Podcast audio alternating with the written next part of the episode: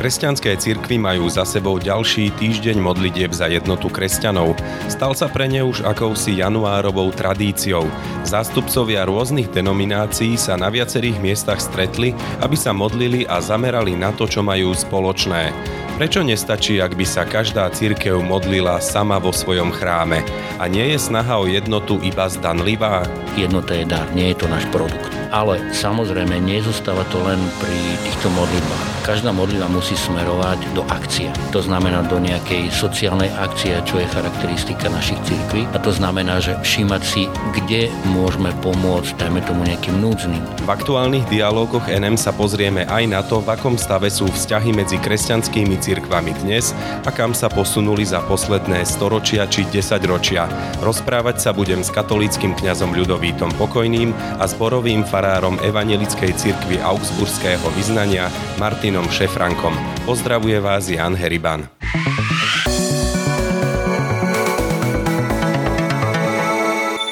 Ľudovít Pokojný a Martin Šefranko sú hostiami dnešných dialogov NM. Páni, ďakujem veľmi pekne, že ste prijali pozvanie. Ďakujem pekne za pozvanie. Ďakujem Maja. Máme za sebou v podstate čerstvo týždeň modlitieb za jednotu kresťanov. Konali sa rôzne podujatia, rôzne stretnutia kresťanských cirkví, ktoré sa spolu modlili čo o cirkvách na Slovensku, aj konkrétne o tých, ktoré zastupujete, ukázal ten tohtoročný týždeň modlitieb za jednotu kresťanov? Môžem povedať, že stále mám väčšiu väčšiu radosť, lebo stále viac a viac ľudí sa zúčastňuje na týchto modlitbách za jednotu kresťanov. Tieto aktivity sú rôzne organizované, závisí podľa farnosti, podľa dekanátov alebo aj podľa dieces, lebo niekde napríklad majú každý deň v tomto týždni modlitbovú akciu, niekde majú raz za týždeň, niekde majú spojenú aj nejakú sociálnu aktivitu. Čiže závisí podľa toho, aká je inšpirácia tých, ktorých ľudí tam bývajú. Ale to, čo je naozaj veľmi pekné, je, že ja si tak všímam, že ten ekumenizmus e, sa začína stále viac a viac rozširovať medzi všetkých nás na Slovensku. Je to síce týždeň modlitieb, ale z toho, čo ste povedali, vyplýva aj to, že nie je to len o modlitbách, že tá snaha o jednotu sa v tých podujatiach neprejavuje len tým, že sa stretnú a modlia tí ľudia? No to vôbec nie. Na prvom mieste samozrejme je modlitba. To musí byť modlitba, lebo vieme veľmi dobre, že Ježiš práve v tej svojej veľkňaskej modlitbe pred svojou smrťou sa modlí za jednotu. Jednotu apoštolov a jednotu všetkých ľudí. To znamená, že my si musíme v prvom rade uvedomiť, že my môžeme mať iba taký istý postoj ako Ježiš. To znamená prosiť, modliť sa k nebeskému Otcovi o dar jednoty, lebo jednota je dar, nie je to náš produkt. Ale samozrejme, nezostáva to len pri týchto modlitbách. Každá modlitba musí smerovať do akcie. To znamená do nejakej sociálnej akcie, čo je charakteristika našich cirkví. A to znamená, že všímať si, kde môžeme pomôcť, dajme tomu nejakým núdznym alebo núdznym, čo sa týka, dajme tomu bezdomovci alebo hladní ľudia. Ale zase na druhú stránku môžu byť aj núdzne rodiny, môžu byť núdzne deti, mládež. Čiže v tomto týždni aj si tak dokážeme povedať, že čo robíme aj v týchto oblastiach, čiže naozaj sa aj tak obohatiť. Pán Fararše Franko, z pohľadu evanielikov, čo ukázal tohto ročný týždeň modliteb za jednotu kresťanov? Tak nerád by som hodnotil celú církev, poviem skôr svoju nejakú osobnú skúsenosť. Ja som sa zúčastnil 22. januára na bohoslužbe Slova u veľmi pohostinných, už tradične pohostinných bratov Františkánov a bolo nás tam niekoľko z rôznych cirkví. Dokonca, keby to bolo proporčne, tak bola štvrtina zastúpenia katolický príhovor a tri štvrtiny nekatolických cirkví, čo tiež samo o sebe možno vypovedá, že v priestore, ktorý je domáci pre katolický cirkev, sú iní milo prijatí a aj rešpektovaní a pustení nielen k slovu, ale aj, aj horeo sa im načúvalo a bolo aj dobré odozvy. Mňa osobne potešilo stretnutie s jednou radovou sestričkou, ktorú som predtým nepoznal osobne len cez telefón a ona mi volávala, keď bolo treba na onkológii, kde je čina, navštíviť nejakého evangelického pacienta, poslúžiť mu duchovnou pomocou. No a teraz sme sa stretli osobne, videli tvárov v tvár, mohli stať rozhovor, bolo to veľmi milé a pekné stretnutie. Zúčastňujete sa pravidelne každoročne na týchto stretnutiach, či už u Františkánov, alebo prípadne aj inde? Keď zdravie dovolí, tak áno. A poviem možno takú ešte jednu vec, že týždeň predtým zhruba, pred týmto týždňom modlitev za jednotu kresťanom býva tzv. aliančný modlitebný týždeň, ktorý skôr prepája tie protestantské cirkvy a tam sa to deje naozaj tak, že od nedele do nedele, teda 8 stretnutí každý večer je v niektorom inom spoločenstve stretnutie pri modlitbách a Božom slove, a potom aj ozaj v vzájomných rozhovoroch a tak ďalej. Takže ten začiatok roka býva takto spojený s modlitbami ľudí, ktorí patria do rôznych spoločenstiev a predsa sa snažia o jednotu a vzájomnú blízkosť. Toto ma zaujalo, že aj protestantské cirkvy navzájom sa stretávajú na takomto podujatí, ale samozrejme aj inde. O čom sa tam rozprávate?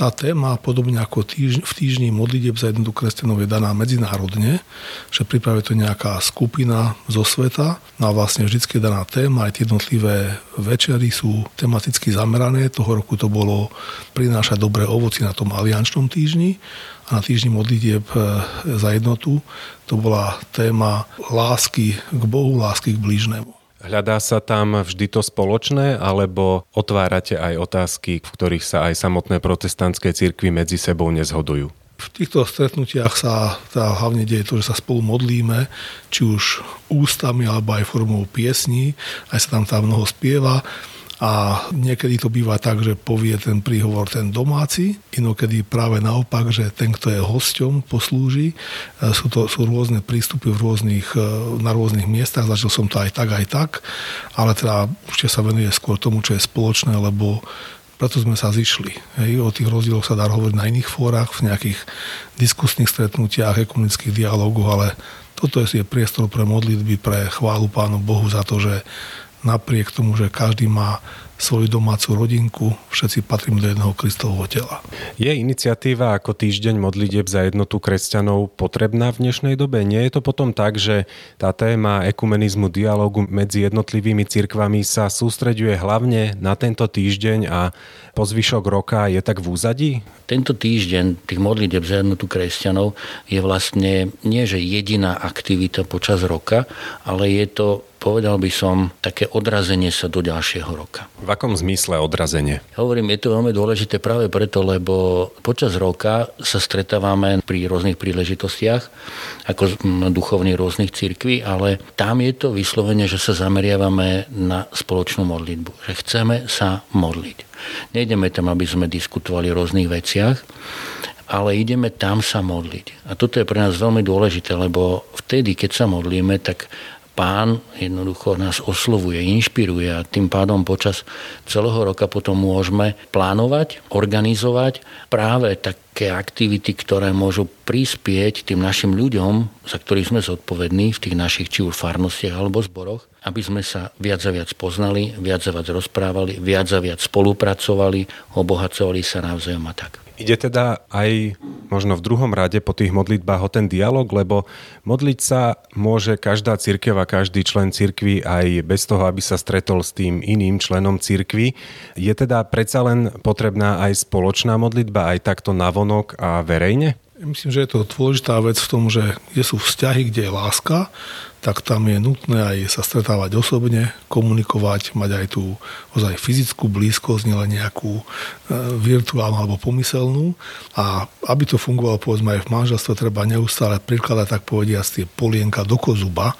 A ja vidím aj ten týždeň modlitieb tak, že to je možno také polienko, ktoré pomáha, aby tá blízkosť a ten záujem jeden od druhého horel, aby neustával keď sme spolu aj bohoslužobne v modlitbách, ale potom aj ako týchto bratov Františkánov pri čaji a punči, aj tam aj čas na aj rozhovor, na stretnutia s ľuďmi, ktorí sa možno aj dlhšie nevideli a majú si čo povedať, tak myslím, že to je veľmi cenné.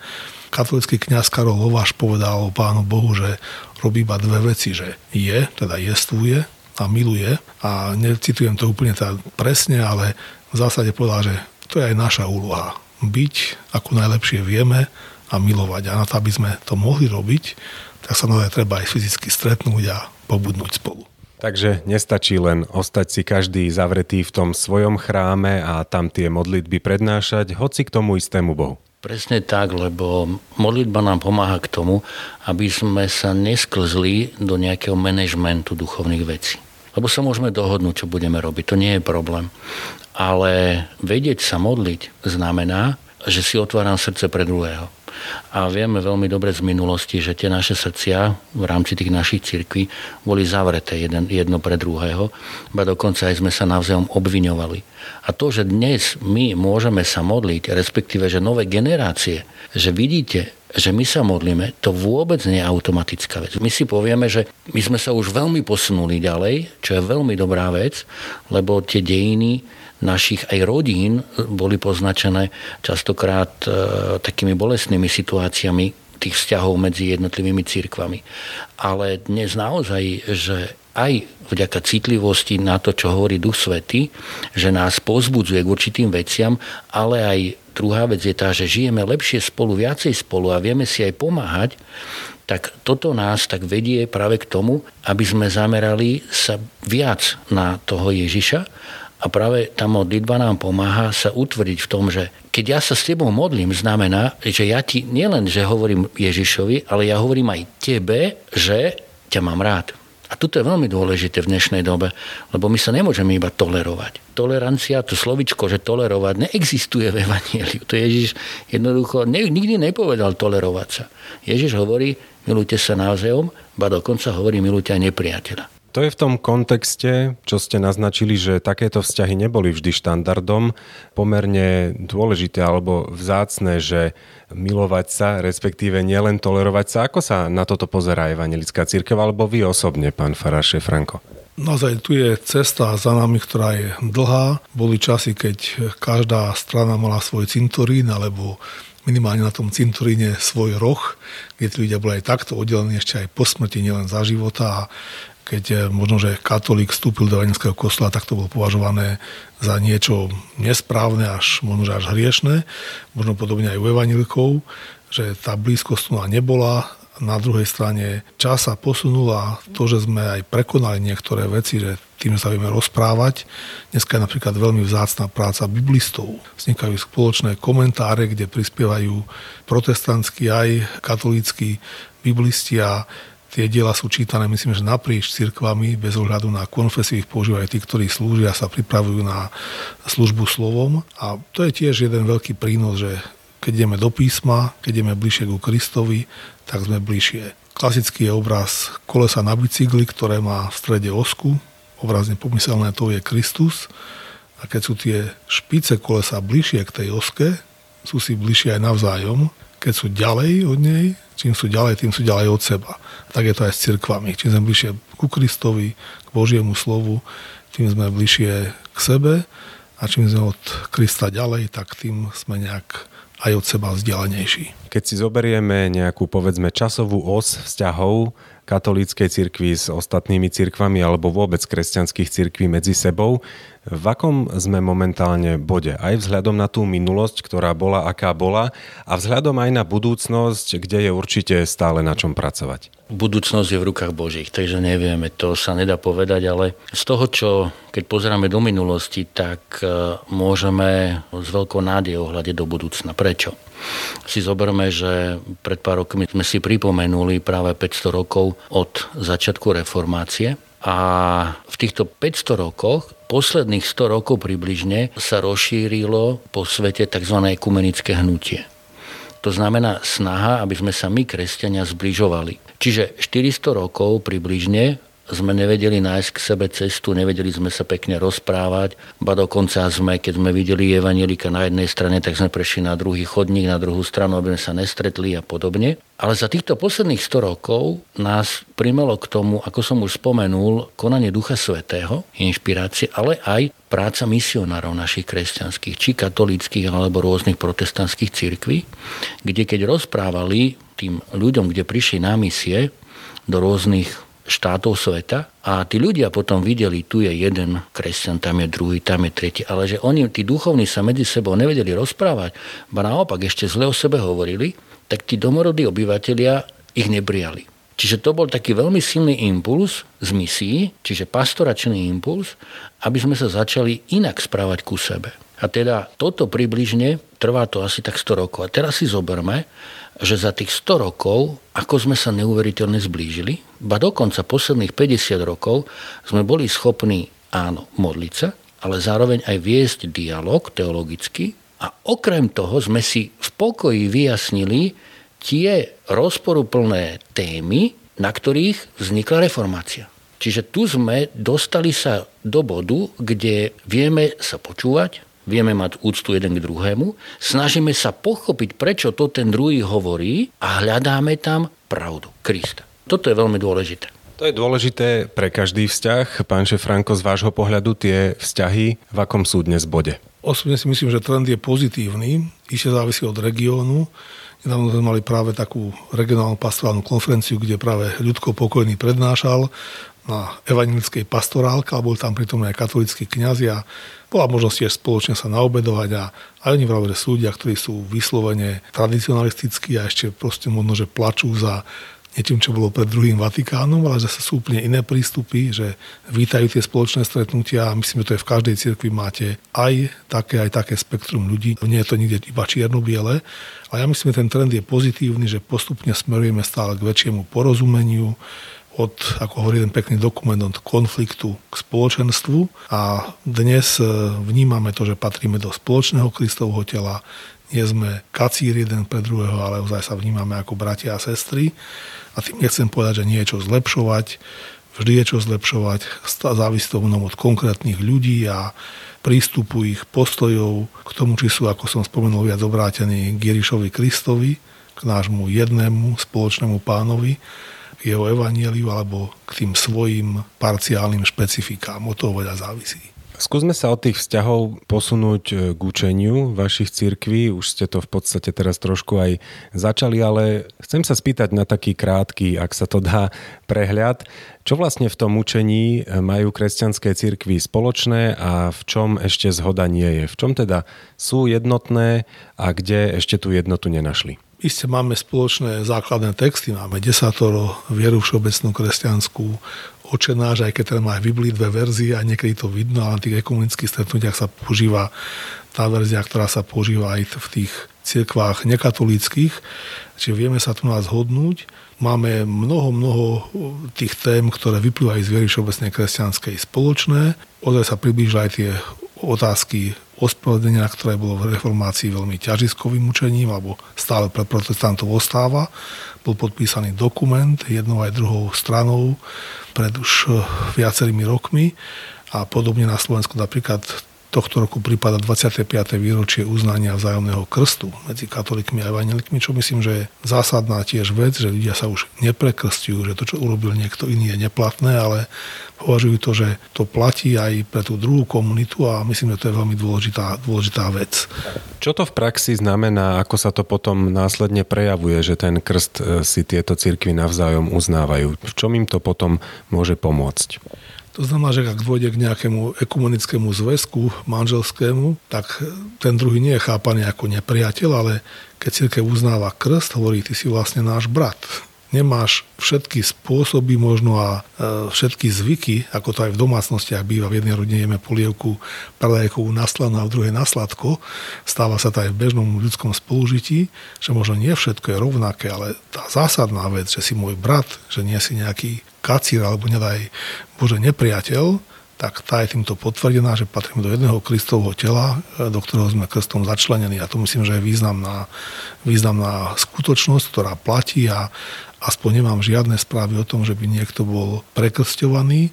Čo sa priznám, na začiatku mojej služby sa mi ešte stalo, že mi niekto povedal, že keď išiel do iného kostola, tak ako by ten krst z inej cirkvi nebol dostatočný. Čiže v praxi to potom môže znamenať aj to, že evanelík a katolík, respektíve evanelička a katolík, alebo už aká je tá kombinácia, jednoduchšie môžu uzavrieť povedzme aj katolícky alebo evanelický sobaš? Samozrejme je to naozaj veľký pokrok, ku ktorému sme sa dostali.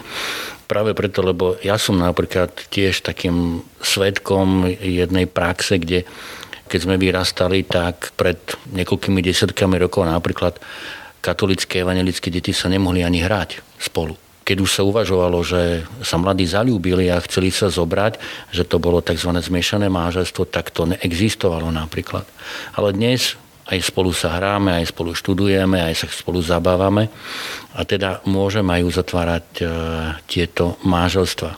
Tu je veľmi dôležitá vec, možno taká, taká zaujímavosť, ktorá by aj zaujímala ľudí, je, že presne ako teraz Martin povedal, tak uznávanie toho krstu podpísali naši spoloční, teda naši biskupy, katolické evangelicky, práve v zastúpení práve tých církví na Slovensku a napísali tam aj vlastne v tej zmluve, v tej dohode, že ako sa má aj krstiť. To znamená, že toto je pre nás smerodajné, keď sme ako duchovných v tých našich farnostiach a zboroch, tak my sa musíme toho držať. A práve preto, ako aj Martin pred chvíľou povedal, že bola taká smutná prax tzv. prekrsťovania alebo nového krstu. No a to bolo spôsobené tým, že niekto napríklad považoval za krst, keď len zobral trošku vody a pokropil toho človeka alebo len namočil si prst a urobil krížik na čelo. Čo samozrejme tí naši biskupy, keď bola tá spoločná dohoda, tak podpísali, že nie, že sa treba buď krst ponorením alebo liatím vodou.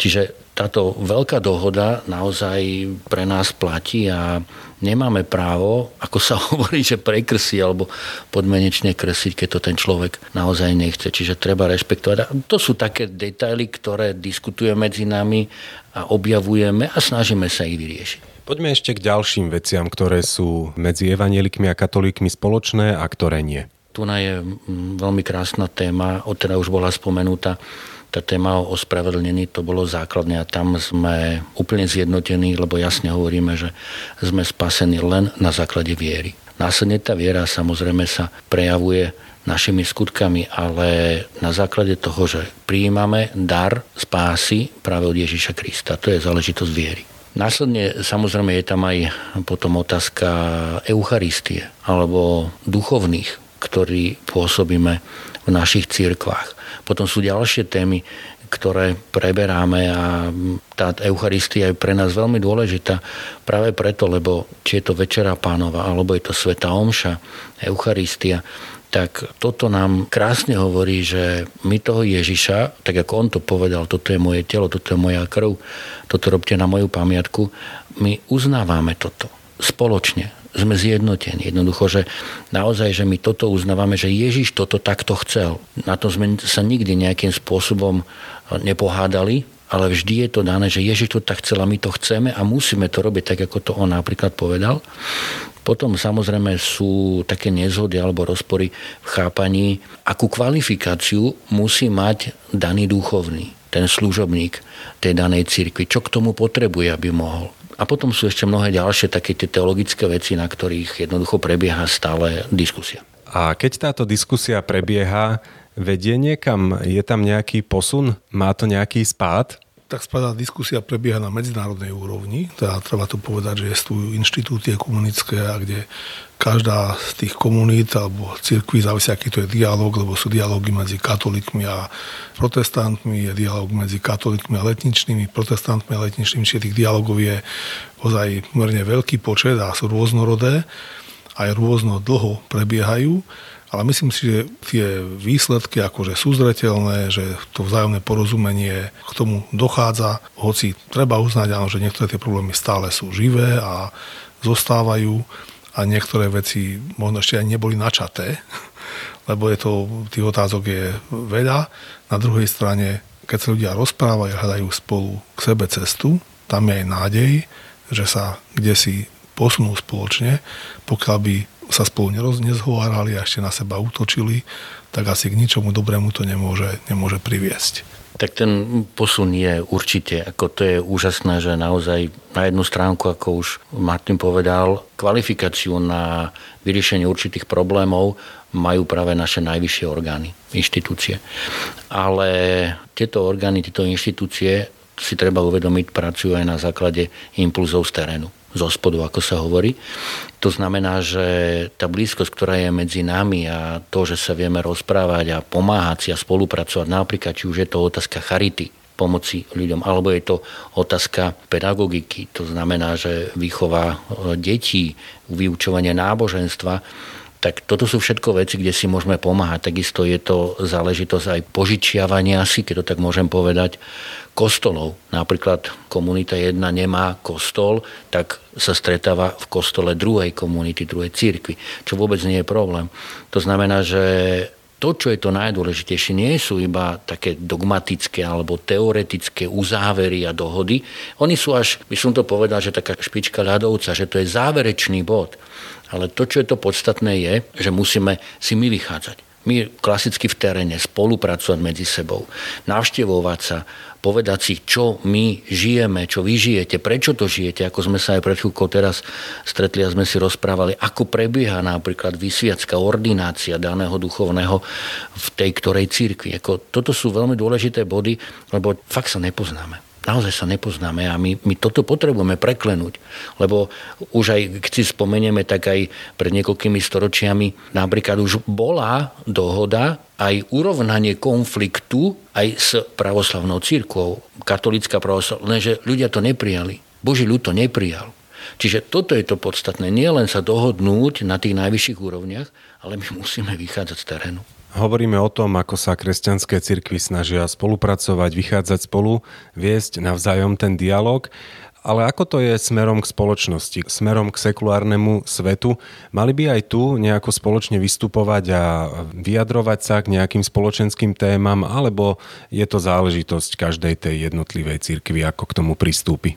Tak doba, ktorú žijeme, je poznamenaná hlbokým rozdelením, nielen na Slovensku a tie správy sú z Poľska, Spojených štátov, rôznych iných krajín, kde vidíme, že ozaj tá spoločnosť je až polarizovaná.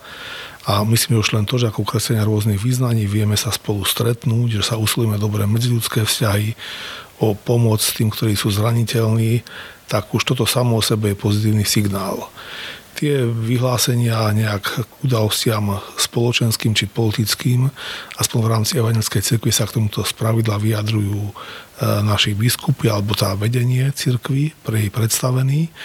Tiež to nie je ku všetkým veciam, ale keď len spomeniem si za poslednú dobu, tak viem, že bolo vyhlásenia, neviem, k situácii na Blízkom východe.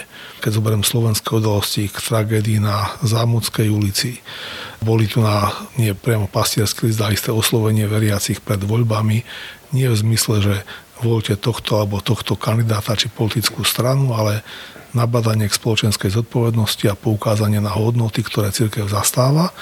Takže takéto výstupy z cirkvy smerom k spoločnosti jestvujú k rôznym otázkam. Myslím, že sú mnohé dohľadateľné aj na webovej stránke cirkvy oficiálnej v rámci istých dokumentov alebo stanovisk. Takže dá sa k tým dostať a kto má o to záujem, aj necirkevný človek sa môže s týmto oboznámiť. Čiže je evanelikov v spoločnosti počuť dostatočne? To sa nedokážem povedať, lebo evanilkov nie je vysoké percento, asi aj tí, ktorí počúvajú, neviem, či viete, každého niečo zaujíma. Ja napríklad veľmi málo sledujem box, čo mladí ľudia veľmi radi sledujú. Každého niečo možno zaujíma, či je to veľmi ťažko povedať alebo zhodnotiť z, moje, z mojho hľadiska štatisticky to, čo zachytil. Ale myslím si, že sme tu ako církev prítomní a tam, kde ľudia žijú naozaj tú vieru úprimne a kde sú ľudia rôznej konfesie, tak vieme o sebe, vieme, aké máme pohľady a ja som sám neraz dostal na nejaké vyjadrenia aj našich biskupov, som dostal cez WhatsApp alebo nejakú sms od nevanilického kolegu či priateľa správu, že dobre napísali alebo dobre povedali. Čiže zrejme tí, ktorí sa o to zaujímajú, asi o tom vedia.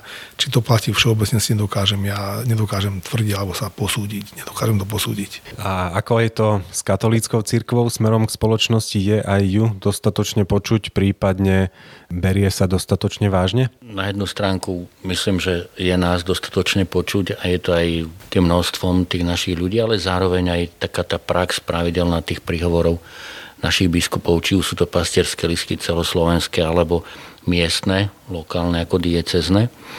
Druhá vec je aj tá, že e, tu by som chcel zdôrazniť nádhernú spoluprácu, ktorá v určitých témach, by som povedal, transversálnych, to znamená prechádza a dotýka, tieto témy sa prechádzajú, dotýkajú všetkých církví, ale zároveň aj iných komunít. A tu by som chcel zdôrazniť práve tú nádhernú spoluprácu, keď sa jedná o takéto témy medzi katolíckou církou, evangelickou církou a ako si pamätáme aj prednedávnom, bolo takéto spoločné vyhlásenie podpísané práve aj najvyšším predstaveným židovskej komunity.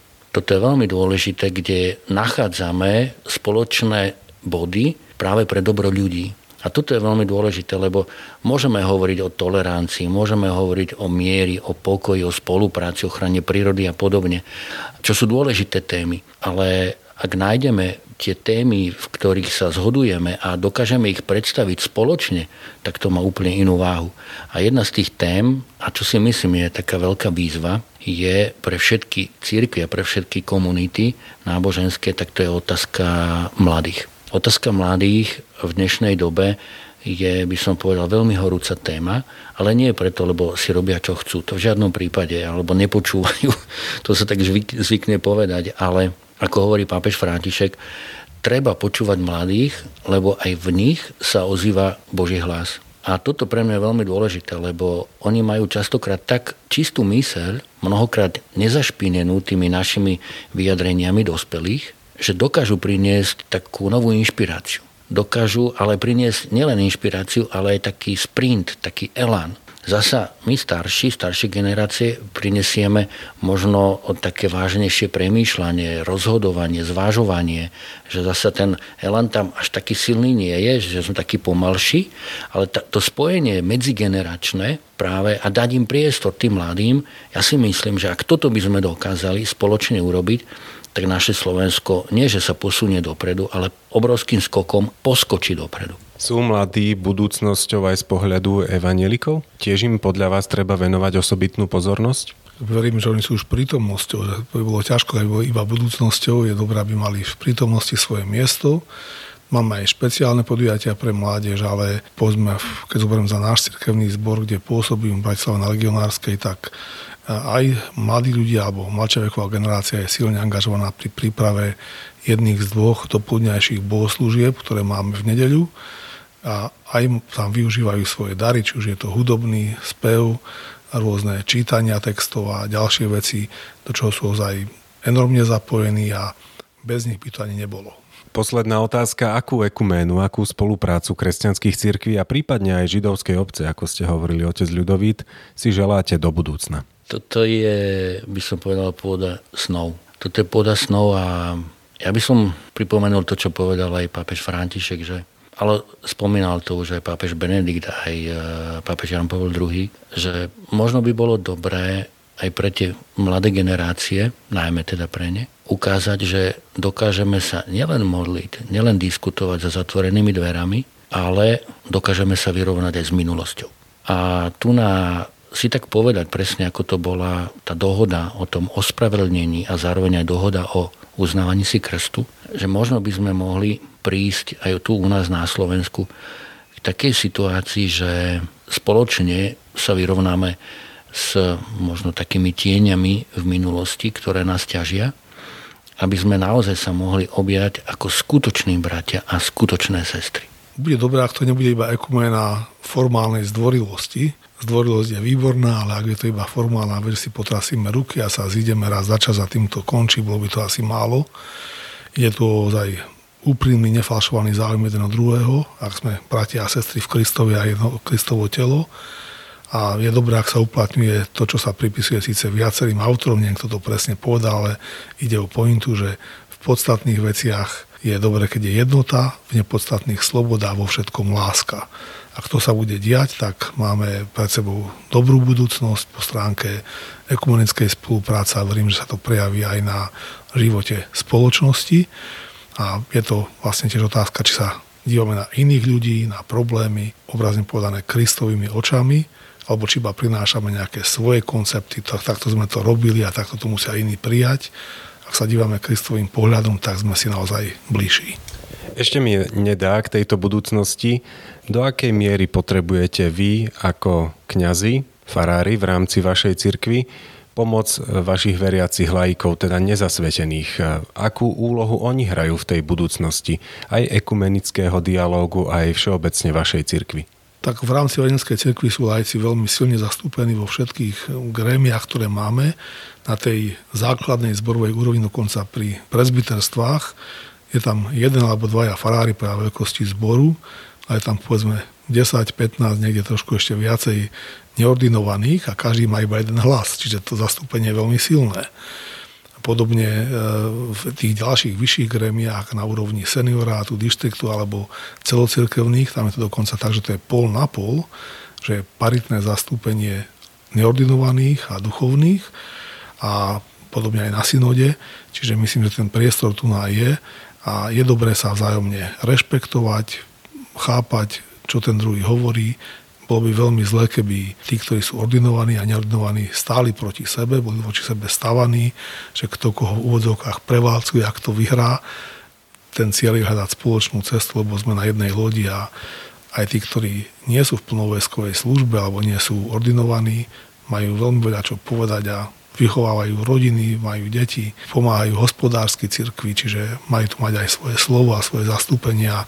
Z môjho pohľadu, aspoň v rámci Vaneckej cirkvi, myslím, že je to dobre nastavené. Toto je otázka, ktorá u nás na Slovensku sa musí lepšie ako prebrať kvôli tomu, že u nás na Slovensku my dnes sme zvyknutí, že by laici boli zapojení do rozhodovacích procesov katolíckej cirkvi alebo získali nejakú zodpovednosť. Vždy sa, tak sme boli vychovaní a bohužiaľ tak toto ešte s otrvačnosťou pretrváva, že všetko mal na starosti miestny farár, a všetko jednoducho dozoroval, kontroloval, ale naozaj sme teraz v dobe, kedy, tak ako to bolo povedané už po druhom Vatikánskom koncile, že nastala hodina lajkov, ale pápež František veľmi pekne povedal, neviem, či ste si všimli, ale tie hodiny lajkov zastali. To znamená, že tu máme čo robiť a na jednu stránku aj e, z našej strany, ako duchovných, ako kňazov a biskupov, dať priestor práve viac ešte lajkom aj v tých našich farských záležitostiach. Na druhú stránku Samozrejme, ale aj lajci sa potrebujú v tomto vzdelávať. Lebo nebol daný priestor a nikto o tom nehovoril, aby lajci prebrali aj určitú zodpovednosť. Čiže v poslednej dobe už sa to deje, že pomaličky preberajú zodpovednosť napríklad za stretnutia detí, mládeže alebo manželov alebo za charitu, charitatívnu službu ako takú. Pomaličky sa to robí ale dôležité je, aby to bolo také pravidelné, že to nie je len, že tak pán Farár ma poprosil, tak idem to urobiť, ale je to také vedomie, že toto je naša služba, toto je naše povolanie. Napríklad vyučovanie náboženstva. Pápež František jasne povedal, že to nie je len tak, že ty ideš, vyštuduješ a ideš, ale je to klasické povolanie. Je to niečo, kde ten človek nachádza svoju realizáciu. Čiže aj naozaj, že dať priestor laikom, toto je veľmi dôležité u nás v katolíckej cirkvi a vďaka synode, ktorá vlastne v našej cirkvi prebieha, k tomuto sa dostávame. A musíme, poviem otvorene, mať otvorené srdce na jednej aj na druhej strane. Či už my ako kňazi, otvorené srdce pre laikov vo farnostiach, ale zároveň aj laici, otvorené srdce aj pre tie rôzne pastoračné aktivity vo farnostiach, ktoré sa dejú. To boli katolícky kňaz Ľudovít Pokojný a evangelický kňaz Martin Šefranko. Ďakujem veľmi pekne za rozhovor obom. Ďakujem pekne. Ďakujem pekne, všetko dobre prajem. Dialógy NM sú v závere. Ak sa vám podcast páčil, vypočujte si aj predošlé časti na nm.sk alebo na Spotify pod profilom Podcasty NM. S novou témou tu budeme už na budúci pondelok, prihovorí sa vám Veronika Rendeková.